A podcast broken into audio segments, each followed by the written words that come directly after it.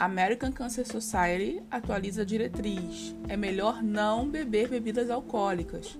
Evidências científicas já demonstraram a relação entre o consumo de álcool e o maior risco de desenvolvimento de diferentes tipos de câncer.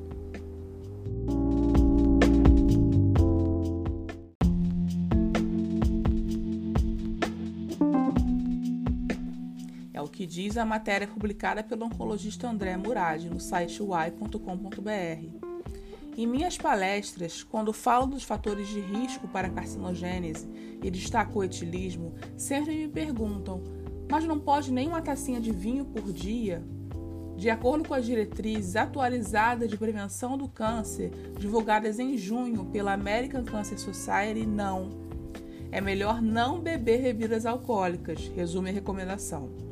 A principal mudança nas orientações em relação ao etilismo é que a atualização sugere que, de forma ideal, o consumo de álcool deve ser evitado completamente, enquanto a diretriz anterior apenas recomendava limitar o consumo de álcool.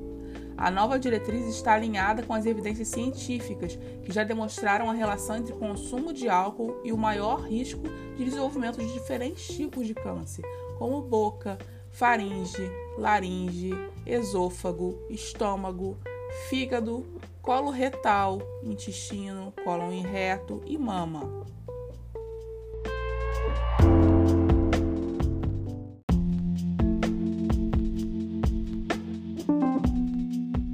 Como o álcool causa o câncer?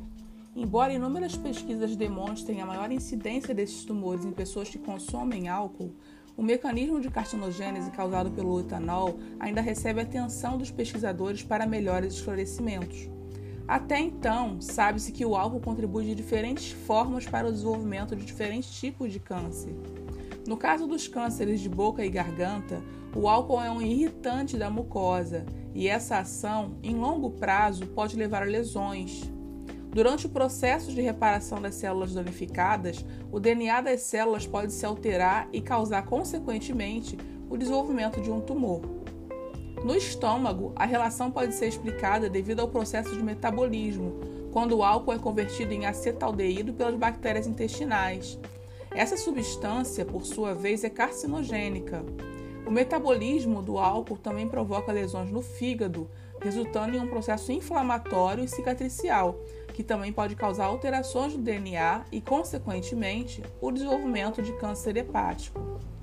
O efeito é ainda pior quando o indivíduo é fumante e consumidor de bebidas alcoólicas. O álcool atua como solvente, favorecendo a entrada de substâncias carcinogênicas nas células, especialmente as substâncias provenientes do tabaco. É o que chamamos de cocarcinógeno. Nesse caso, o maior risco relaciona-se ao câncer de pulmão. Para o câncer de mama e colo retal, o maior risco é explicado pelo álcool dificultar a absorção de vitaminas, especialmente a vitamina B9, folato ou ácido fólico, cuja deficiência está associada à incidência desses dois tipos de câncer. As pesquisas também indicam que o álcool possui efeitos endócrinos que podem aumentar o risco para vários tipos de câncer, entre eles o de mama. As evidências mostram que o consumo de bebidas alcoólicas está associado a níveis elevados de estrogênio, importante hormônio que regula o desenvolvimento do tecido mamário. Somado a isso, o consumo de álcool está associado à obesidade, que também configura um importante fator de risco para diferentes tipos de cânceres e outras doenças sérias. Para as pessoas que, apesar desses riscos, optarem por beber álcool, as diretrizes recomendam limitar esse consumo à ingestão de um drink por dia para mulheres e dois drinks por dia para homens. Mas, como foi dito, ainda assim essas pessoas correm risco, principalmente se forem portadoras de alguma síndrome de predisposição hereditária ao câncer.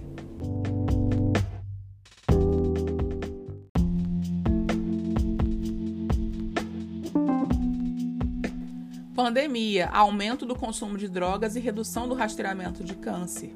Essas informações são preocupantes, sobretudo agora na pandemia, quando as pesquisas já demonstram o aumento do consumo das bebidas alcoólicas e de outras drogas.